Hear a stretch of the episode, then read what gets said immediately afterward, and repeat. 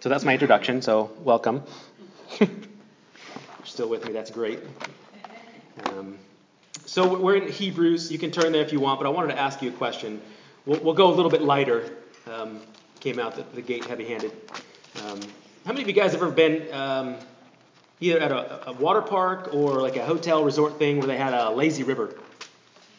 How many of you have been in that lazy river and you're just like, yes, this thing is awesome, right? Okay, if you didn't raise your hand, at least you know what a lazy river is, I'm sure. What is it? What is it that we love about a lazy river? Just give me some some things that we love about it. We can be lazy. We can be lazy. Oh, that's good. Weightlessness, okay. What else? Pool floaties. Pool floaties. Okay, sure. What else? It does the work for us. It does the work for us, all right? We don't have to do anything, right? We're just kind of floating. Yeah? What else? What else do we love about that lazy river? You can beat the sky. Okay, sure, yeah. You, Sun tan. sun tanning. No, this is the kind of these are the real answers I'm looking for. Because that's the reality. You're not going to the lazy river, really, Heidi, to, to pray to God. At least I don't think you are. Maybe you are, but the reality is it's it's fun. It doesn't it doesn't require anything of us, right? You grab a tube, you lay there, and you just float. Yes? Yes. Okay. That's let's be real here. Like that's that's why we do that. And the reason I asked that because I was thinking of a good example as we're looking at chapter two this morning of what what's a, like a parallel, and it's not a, a, perfect parallel, but I think there's some some parallels that we can draw anyway from this idea that there's a tendency for us sometimes to drift. And one of the things that the writers of Hebrews, the writer of Hebrews talks about today is being aware of the drift. Because as we're in that lazy river, as somebody said, I think Anthony, you don't have to do anything. You get in the tube and you just float. Where do you go? In a big circle, In a big circle, but but ultimately what decides the direction? The current. You have no control. Have you ever seen people try to get out of those things? Like, there goes my exit. Like, you, you just have no control. You go wherever that thing goes, and you're okay with it because that's, that's the nature of that thing. But the reality is, in life, we can also be just drifting, casually moving along and letting the circumstances, our surroundings, the people in our lives we're just kind of cruising through and bouncing from one thing to the next. And I think if we're honest, every one of us has had a season in our life where we've just kind of been floating, drifting as we go. Would that be accurate to say? Yeah. So if you are a note taker this morning, what I'm calling the message is fighting the drift.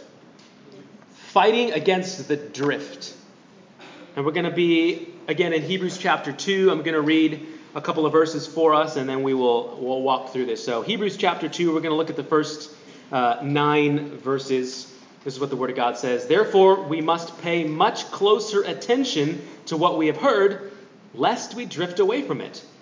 For since the message declared by angels proved to be reliable, and every transgression or disobedience received a just retribution, how shall we escape if we neglect such a great salvation? It was declared at first by the Lord and it was attested to us by those who heard, while God also bore witness by signs and wonders and various miracles, and by gifts of the Holy Spirit distributed according to his will. For it was not to angels that God subjected the world to come, of which we are speaking. It has been testified somewhere What is man, that you are mindful of him, or the Son of Man, that you care for him? You made him for a little while lower than the angels. You have crowned him with glory and honor, putting everything in subjection under his feet. Now, in putting everything in subjection to him, he left nothing outside of his control. At present, we do not yet see everything in subjection to him, but we see him who for a little while was made lower than the angels, namely Jesus, crowned with glory and honor because of the suffering of death, so that by the grace of God he might taste death for everyone. Well, Lord, we just come to you right now again. We ask that you would help us to see from your word this morning what it is that you have for us. God, your word is living and active, and it's there for our edification, for our training in righteousness, uh, but also there for um, correction and rebuke and these kinds of things. So, God, whatever it is that you have for us from your word, I pray that you would give us ears to hear and a heart to listen, God, to your Spirit's leading. And I pray you speak through me, God, with, with boldness and accuracy. And um, yeah, we just ask for your help now in Jesus' name. Amen. Alrighty, so friends, if you have any questions about the message today, you can text them to the number on the screen, which is my number. Um, Mike is out of town, so it's just just just be me up here. But I'm happy to, to address those questions if you have any toward the end of the, the service. All right, so um, if you were here last week, I think the last two weeks, Mike did a great job of walking us through all of chapter one. Now, I was supposed to preach last week. That was the schedule, and then Mike got handed the big old chapter on angels which he absolutely loved. If you couldn't tell from last week, like that's his wheelhouse, right? Um, but I think he did a great job. I, I loved what he what he said. But chapter two, at least in my translation, there's a word there that we need to pay attention to. What's the first word of Hebrews chapter two? Sure. Yeah, in ESV it's therefore. So you may have heard us in the past or other people say this kind of cheesy, corny kind of thing, but if you see that word, basically everything that just was said is about to be explained. So all of chapter 1 is here laying these things out. Therefore, this is what is to follow. So the idea being everything that was said, what is it there for? We're about to find out in chapter 2. Yeah, it's a little bit cheesy, but. So he's basically saying all of chapter 1, if you were to summarize it, that Jesus is supreme above all things. And what did he really drive home, the author in chapter 1, that Jesus is greater than the, the angels, right? Jesus is greater than the angels.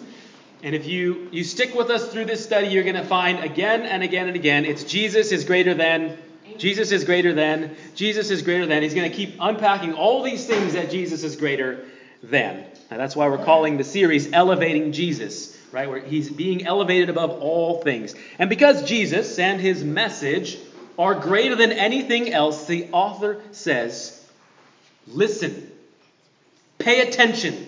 That's his words, not mine. But listen and pay attention. Verse 1. Therefore, we must pay much closer attention to what we've heard, lest we drift away.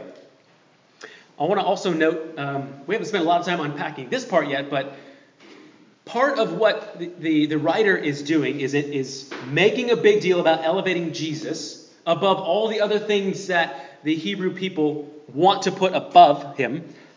But also, he's writing to a people who are under tremendous persecution. These people are facing a lot of trials and difficulties. And so he's trying to encourage them. And you're going to see as we go that he is calling them to endure to push through. Not only elevate Jesus above the angels and the Torah and all these things, but elevate Jesus in their own lives so that they can push through whatever it is that they're going through. Does that make sense? So it's kind of a, a two sided thing. We're elevating Jesus in a couple of different ways. And so there's a great call for them just to hold fast and endure the suffering that they're facing. But how many of you know it's a lot easier to drift away from something when life is difficult? Or even unmanageable. Think about trying to stay healthy or eat right. Some of you may be kind of teetering on those New Year's resolutions at this point, right? But isn't it always the case like, okay, I'm going to eat right or I'm going to do this, I'm going to go to the gym, and you're doing great, and then all of a sudden life just falls apart in front of you, and then just, I can't find any time to cook. I'm, I'm I just, that's what it feels like sometimes, right? It's difficult to maintain those things when life is crumbling around you. It's easier to drift toward unhealthy habits, right? So, in this message of elevating Jesus above all things, is also a call to elevate Jesus in our own lives so as not to wander from the truth. That's what he's telling us. I think um, I've seen it in other people's lives, but certainly in my own life, there are a lot of ways that we can wander from the truth. But I'm going to talk about three. Three ways that we can wander away from the truth. And these are true in life in general, but I think they're also true in our spiritual walk. So the first thing that makes us wander, or is something that we wander toward, is the things that we've always done. Always easy to wander toward the things that we've always done. What is it that is most familiar or most comfortable? Anyone have a tendency to drift back into the things that you've always done? All of us, right? Just the reality of it. You've experienced this. But think about it in this context spiritual persecution, right? So this is you now. You're maybe you're catching some flack, some flack at work or in your neighborhood because of your faith, and you kind of pull back a little bit. You're like, whoa, I'm not sure I like this.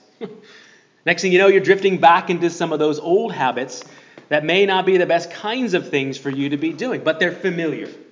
And so, one of the things we need to fight against is that drift toward things that are comfortable, the things that we've always done. That's number one. Number two is we have a tendency to drift toward what everyone else is doing. Right? This one may not seem so bad if everyone around you is doing good and godly things. Like, I want to be like them. Let's do that. But in this context, that's, that's not the case, I don't think, because he's talking about drifting towards something. In other words, they're not putting forth a ton of effort to stay the course. They're, they're, they're moving slowly away from something. So that means you're actually starting to move toward the not so good things that everyone else is doing. Maybe it's just because it's easier. Maybe you just don't feel like putting up the fight in this moment. It doesn't matter what the reasons are, but we need to identify the fact that sometimes we drift away from the things of God toward the things that everyone else is doing. Yes?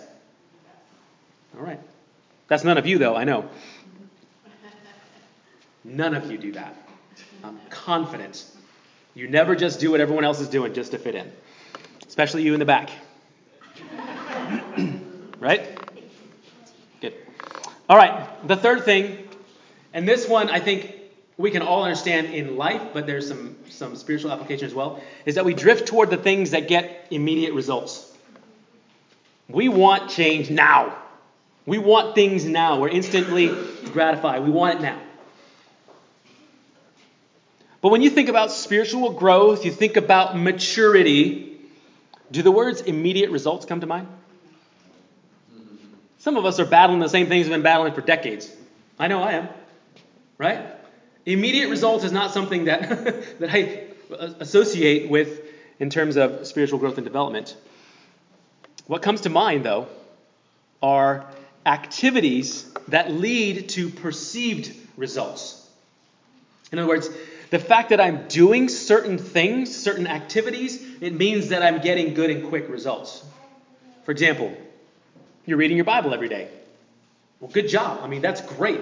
We should be doing that, shouldn't we? Yeah. Absolutely. But if I'm simply reading pages from a book with no application that leads to transformation, am I doing myself a disservice? Yes. I would say yes, in that you may be thinking that you're getting the results simply by doing, but that is not the case. I can read this all day long and have, have no impact on me because I'm just reading words, I'm going through an exercise, I'm just going on automatic pilot. Now, don't get me wrong, this word is incredibly powerful, and it has a working in ways that we can't understand sometimes. But just us as humans skimming through pages is probably not going to lead to the kind of transformation that God has in mind for us. Think about a boat on the open sea. No sail, no motor, it's just there. Is that boat going to stay in the same place? No, of course not. It's going to go wherever it wants. Will it get to where it's going? Maybe. Maybe. But do we want to take that chance? Absolutely, we don't want to take that chance. So, how do we fight the drift away from spiritual health? Well, he tells us pay closer attention. Okay, I'm paying attention. What is it that I'm paying attention to now? Because I, I, want to pay close attention and I want to not drift away. Well, he says, pay close attention to and obey the Word of God. Pay closer attention to this and obey it. That's ground zero. That's what we started this year with a scripture based challenge. A 31 day challenge to be in the Word every day and to, to think about it, not just read it, to write out the scriptures, to think, our, think on it, Meditate on it and write it down. And many of you have been doing that. Today's the 29th day. There's only a couple more days left. It's been encouraging to see that happen. It's foundational to our walk with Jesus. You remember uh, two weeks ago, I think Mike was talking about the, uh, the Hebrew word Shema. And it's the idea of hearing. And in Hebrew, there is only one word to describe hearing something and then doing it. We have listen and then obey. In Hebrew, Shema means you're hearing it and you're doing it. There is no hearing without doing. It's incomplete. So we, we got to pay attention to the Word of God that proclaims the truth about who God is. This is how we keep from drifting. In a commentary I read by Al Mohler, he says this. He says, Orthodoxy and obedience are the oars we must use for fighting against the straying current of spiritual drift. That is, the Word of God and obedience. Being doers of the Word. That's how we do it. We fight the drift by beating a path to the Word of God. You remember that from January 1st, I think it was, or 2nd, or whatever. Uh, beating a path to the Word of God. Like consistently, you're, you're trailblazing, but at some point it becomes a clear path so that when darkness comes and when tragedy hits, you have a clear path that you have forged to the Word of God. You know where to go, you know what it says, you know how to rely upon it. It shapes your life. That's why we have fight clubs. Some people call them discipleship, D, D groups, all kinds of different things. The word fight club is intentional because part of this is we're fighting the drift away from spiritual health together. So we don't want to drift in the Christian walk. We don't want to drift toward things that we've always done. We don't want to drift toward what everybody else is doing. We don't want to drift to the things that we think get us instant results. We want to be intentional. Yes? We have to be intentional. Okay, all that in verse 1. And you're like, God, we're going to be here a long time. we're not, I promise. Let's look at the next couple of verses. Start picking up verse 2. It says, For since the message declared by angels proved to be reliable, and every transgression and disobedience received a just retribution, how shall we escape it if we neglect such a salvation? Pause. Okay, so these verses are basically explaining the bigger picture of what's going on here. He says, For the message declared by the angels. What message are we talking about here? Mike set this up last week, so if you were here last week and you were like paying attention, engaged, you know exactly what I'm talking about. What is the message that was declared by angels that the writer is talking about here? Yes, but more specific. Jesus is greater. Yes, these are these are partial answers. Partial answers. Mike spent. I, I went and listened to the message, so I know that he talked about this. Very specifically in Deuteronomy, he talked about the angels delivering something to Moses. Mike is going to be very disappointed. because this wasn't even a part of his passage. He came out of the passage and was setting it up for me. It's the Torah, the law. It was given to Moses by the angels on behalf of God. God gave the angels the message. The message was delivered. The Torah, the law, everything that guides the, the, Jewish people is that is what he's talking about. For since the message declared by angels, the law, the Mosaic covenant. Got it? Okay, if you're not quite with me on that, put up Deuteronomy 30, chapter 19 or th- uh, verse 19 says, "I call heaven and earth to witness against you today that I have set before you, that is the Torah, I have set this law before you, life and death, blessing and curse. Therefore, choose life that you and your offspring may live. This law, this Torah that was given to the Jewish people was everything to them. It impacted every aspect of their life. And that's pretty straightforward, right? If you do it, if you obey, you're going to live. However, if you don't, it is not going to turn out well for you at all. And that's what he says. Under the old covenant, under that old way, every transgression, every act of disobedience, every time that you fell short, the law demanded justice. a just penalty. You can go back and read all of Deuteronomy and Leviticus and all these things, and you say, oh, if you do this, you got to do this. If you do this, this is going to happen to you. Like this constant back and forth, right? And they knew it. The Jewish people knew the law inside and out. Only now, the writer of the Hebrews, he comes in and says that Jesus is greater than all of that. And in fact, he actually fulfilled all of the law. That which no other human being was able to do. Did you know that was the purpose of the law? To show people that they couldn't do it themselves? That was the whole purpose of the law. God gave this huge, unattainable thing for the Jewish people for centuries to walk out, and they failed again and again and again and again and again, only to point them to the fact that they needed somebody else to come in on their behalf to do what they could not do on their own. That was the whole point. And so the author is moving from the lesser to the greater. So he says, if the old covenant that came from God, delivered by angels, if that thing demanded justice for sin, how much more is God going to judge those who reject the gospel with the message that comes from his own son, Jesus? You see what he's doing there? He's like, the old law, that demanded justice. Now, this new law that's come, this new covenant from Jesus, that also demands justice. But how much more so that it comes from Jesus himself? And he asks the question how can we escape judgment if we neglect salvation? The answer is what? We can't. We can't. The gospel is paramount in this life and its seriousness, my friends. It can't be overstated. It cannot be overstated. And it's a warning to the people that Jesus is greater than the Torah and that there's still judgment coming. There's what the Bible calls a reckoning for sin and disobedience. But the answer is found in Jesus and not in the law. That's what these verses say. Make sense?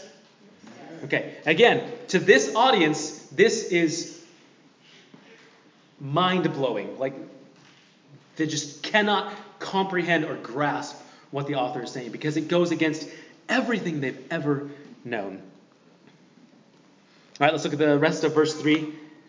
He says, uh, It was declared at first by the Lord, and it was attested to us by those who heard, while God also bore witness by signs and wonders and various miracles and gifts of the Holy Spirit, distributed according to his will. Okay, so basically these verses are, are again building on the idea that Christ is superior over the angels, and he kind of adds to the weight of his message. And, and hopefully you can see just what a big deal this is and, and how hard this writer is having to work to convince these people. Like he just keeps going back to it. He says it, oh, let me go back to it. So next week you're going to hear more of this and you're like, okay, we get it. Right? It's, it's not me. I'm just I'm just walking through the text and, and hopefully you're seeing man, he's working hard to convince the people of this new reality. So, four things very quickly that he says that give weight to this message that Christ is superior. One is that was declared by the Lord.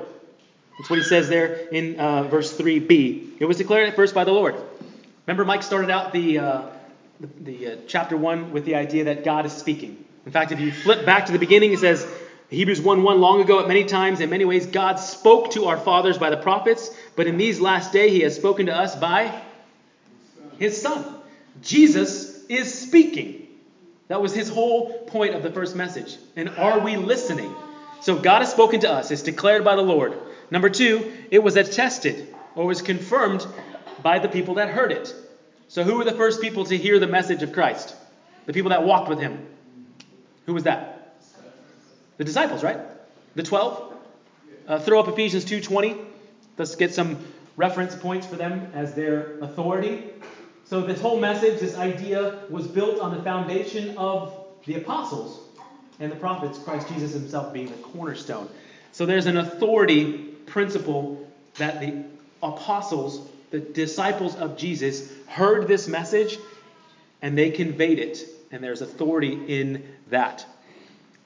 Number three is that God attested him or testified to the validity of the gospel through signs and wonders. Tons of that happening in all the gospels, right? Healings, casting out demons, all of these things that Christ did. Were they just so people could go, woo, look at that, that was awesome? Was it just to get some attention? Was it just for the benefit of the people that received the, the healings and the miracles? No. What was the point of it? It's demonstrate that Jesus is the Messiah. He is the Son of God. Let me show you the power that I have. So it's tested, attested by these things. And the last thing is that the gifts from the Holy Spirit, they also affirm the truthfulness of the message. That's what he says there in verse 4. And by the gifts of the Holy Spirit distributed according to his will. Now, we all know that we gifts of the Spirit been given to each believer. And those gifts are not for ourselves, they're not for our own entertainment, they're not for fun. These gifts bear witness that Christ is the resurrected Lord. Throw up Ephesians 4 8, please. One more. There we go. Therefore it says, when he ascended, when, when Christ left this earth, he ascended on high, he led a host of captives, and he gave gifts to men. So as Jesus ascended, as he was resurrected and went up, he left gifts for the church. These gifts bear witness to the message of Christ and him crucified. So those are just four quick things that are just amplifying the fact that Jesus is greater than all of this. Okay, let's move forward. Let's finish this thing off. Verses 5 through 9 For it was not to angels that God subjected the world to come, of which we are speaking. It has been testified somewhere, What is man that you are mindful of him? Or the Son of Man that you care for him? You made him a little lower than the angels. You have crowned him with glory and honor, putting everything in subjection under his feet. Now, putting everything in subjection to him, he left nothing outside his control. And at present, we do not yet see everything under control. I'm going to stop right there because we're going to dig into that a little bit. But basically, this final section is painting the picture of the reality of what we're fighting for. We're not just out there duking it out, trying to, trying to avoid the drift for no reason. There's a beautiful reality that we are moving toward. That this picture paints, or the author points for us, I should say. He tells us to pay a lot of attention, much closer attention, to the Word of God and move toward Jesus with all that they have. Just keep going.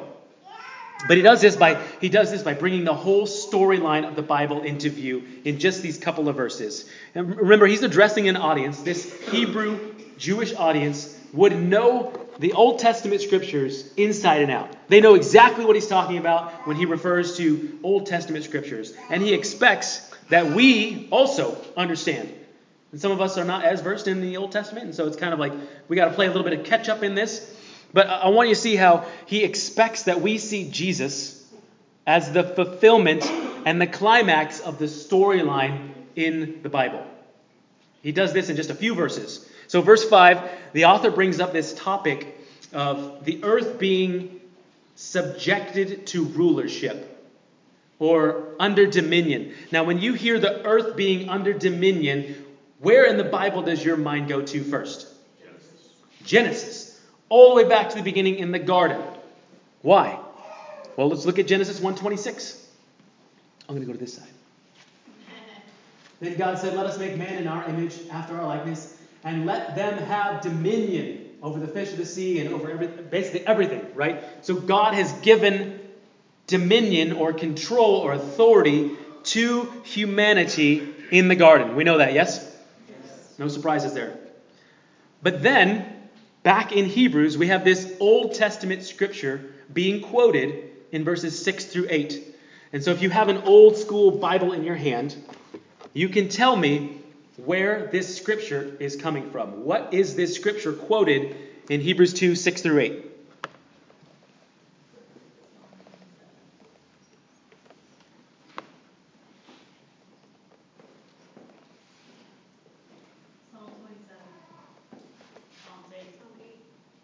Psalm 8.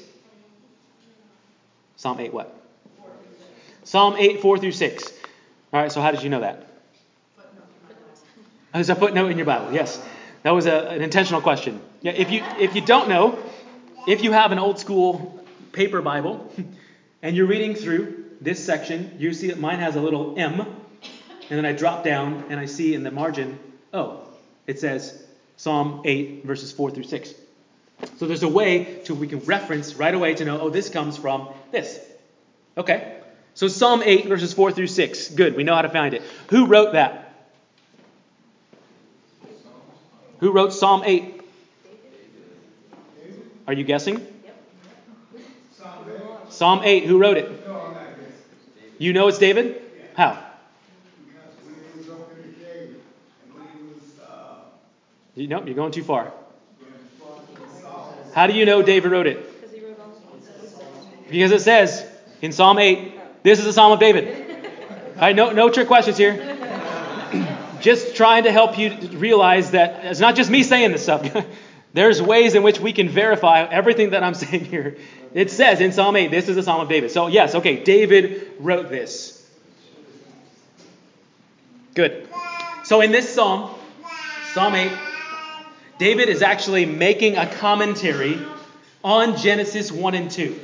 That's what he's doing. He's thinking about dominion and control, and he's giving his two cents on what he sees in Psalm or in Genesis 1 and 2. And he marvels at the idea that even though man, the original image bearer of God, was made a little less than God, God shares his power and authority with us.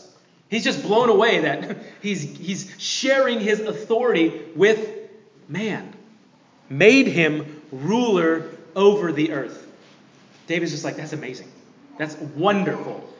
That's what he's doing in this psalm. But now, stick with me. The author of Hebrews, he's interpreting the psalm of David in verses 6 through 8 as ultimately pointing to the perfect image bearer, the Davidic king, Jesus. So he's tying the whole entire biblical story together. He goes from the garden to King David to Jesus as the fulfillment. You see how he did that?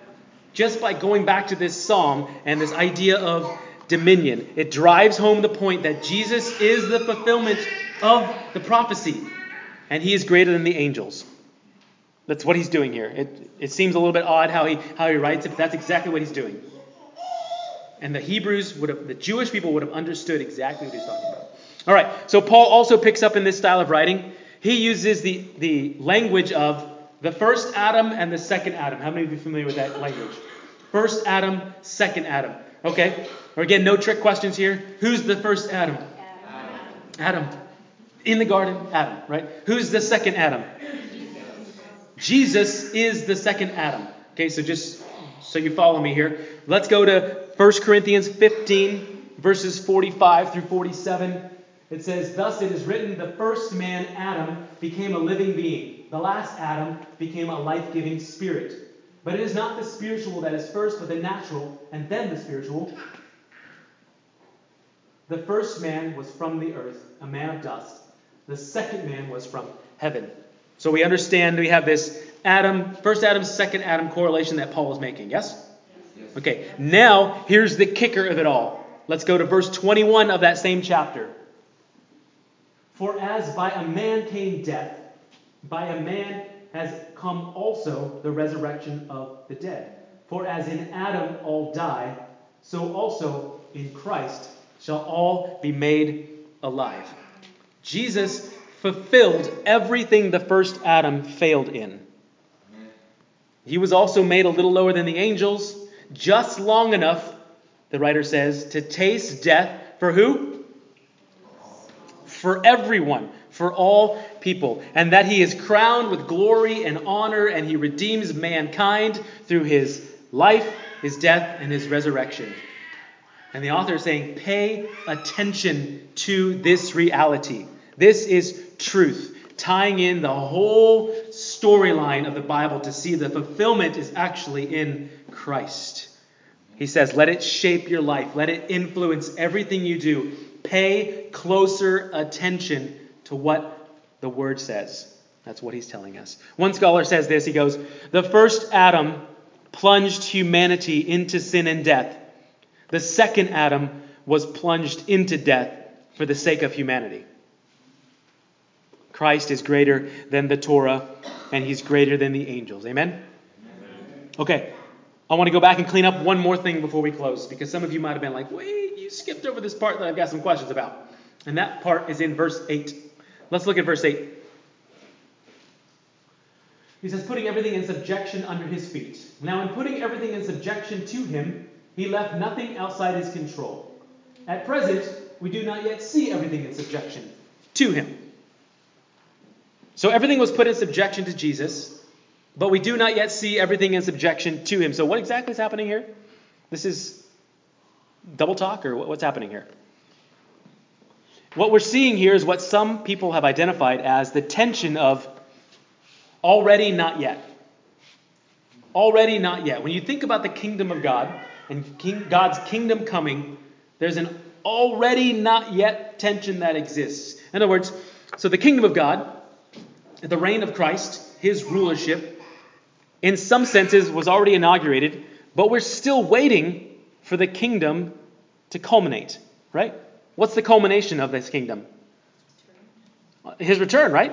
When he comes again, the kingdom is culminated, it's consummated. Yeah. And, and Mike mentioned this before. He said there's, there's still a God of this world, a small g God, right? Who's the small g God of this world? The devil, Satan. And he has fleeting influence and control over the world. Sin still very much exists in this world, does it not? Yes. There's evil and all manner of bad things all over, is there not? Yes.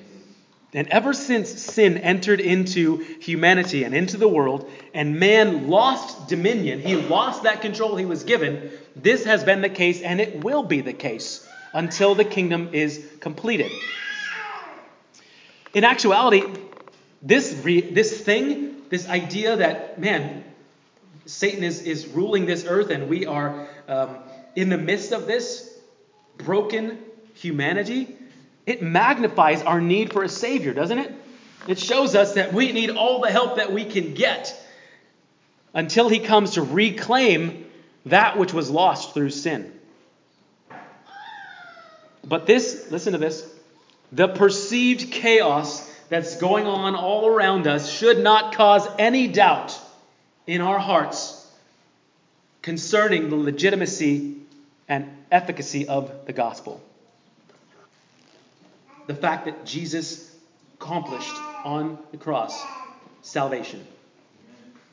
God is in the business of restoration, making all things new. This is why he came to the earth. We are not as we should be. Right? Sin has taken its toll on every one of us. But in the person of Christ, we see ourselves as we can be. And in the work of Christ, we see ourselves as we will be. Now, that's not mine. I'd love to take credit for that, but I can't. I'm going to read that again. We are not as we should be. Sin has taken its toll. But in the person of Christ, that is, in Jesus, we see ourselves as we can be. He lived perfectly, free from sin, pleasing God in every way. In Christ, we see the person we can be. And in the work of Christ, in his accomplishment of salvation on the cross, we see ourselves as we will be. That is what we are fighting toward and what we are constantly drifting away from because of the brokenness in this world. We are fighting toward that. That is the goal. That's the direction. That's what we will be. And the salvation that some are in the danger of neglecting is worth every bit of effort we have to give. Now, we earn nothing, right? This is a free gift. But we do have a role in fighting against the drift, fighting against the current, avoiding the temptations of this world. And we look to the promises here and throughout the Bible that we're actually going to rule and reign with Christ. Those are promises that we've been given. So, my encouragement to all of us is that we stay the course, remain faithful, keep your eyes on Jesus, and avoid the drift. Fight against the current. And what's the foundation of it all? This the Word of God every day, beating a path to it, letting it just saturate our lives that we might stand on it and not our own ability. Stand on Christ and his finished work. Amen? All right, let's pray. Lord, I thank you for your mercy, your grace that's new every morning. God, your mercies are new every morning, and we need it. We need your mercy. We need your strength. We need your help. God, we need it all. Because this world has a strong pull. The things of this earth are very attractive. And the enemy knows how to get in, distract us, and pull us away. And oftentimes, Lord, we know it's not immediate, it is a slow fade, a, a slow drift away. God, we want to fight against it. We want to be intentional. We want to live our lives on purpose. So help us to do that, I pray. Help us to build our lives on the truth of the fact that you redeemed humanity. You saved us from a life of hopelessness, aimless wandering with questions and no answers, and fear and worry and anxiety with, with no comfort. You've delivered us from all of that, Lord. We just call on the name of Jesus and believe in the, in the truth and the reality that what you accomplished on the cross is what the, the, the old covenant, the Torah, the law, could not accomplish, what the offerings of the priests and all the things over those centuries could not accomplish. You accomplished. Your sinless blood poured out, the only true, authentic, genuine payment for our sin. And God, we just need to turn, repent, and believe in that truth. And we can experience the reality of love, acceptance, salvation, hope, and joy. God, help us to stand firm and fight the drift. We ask your help now in Jesus' name. Amen.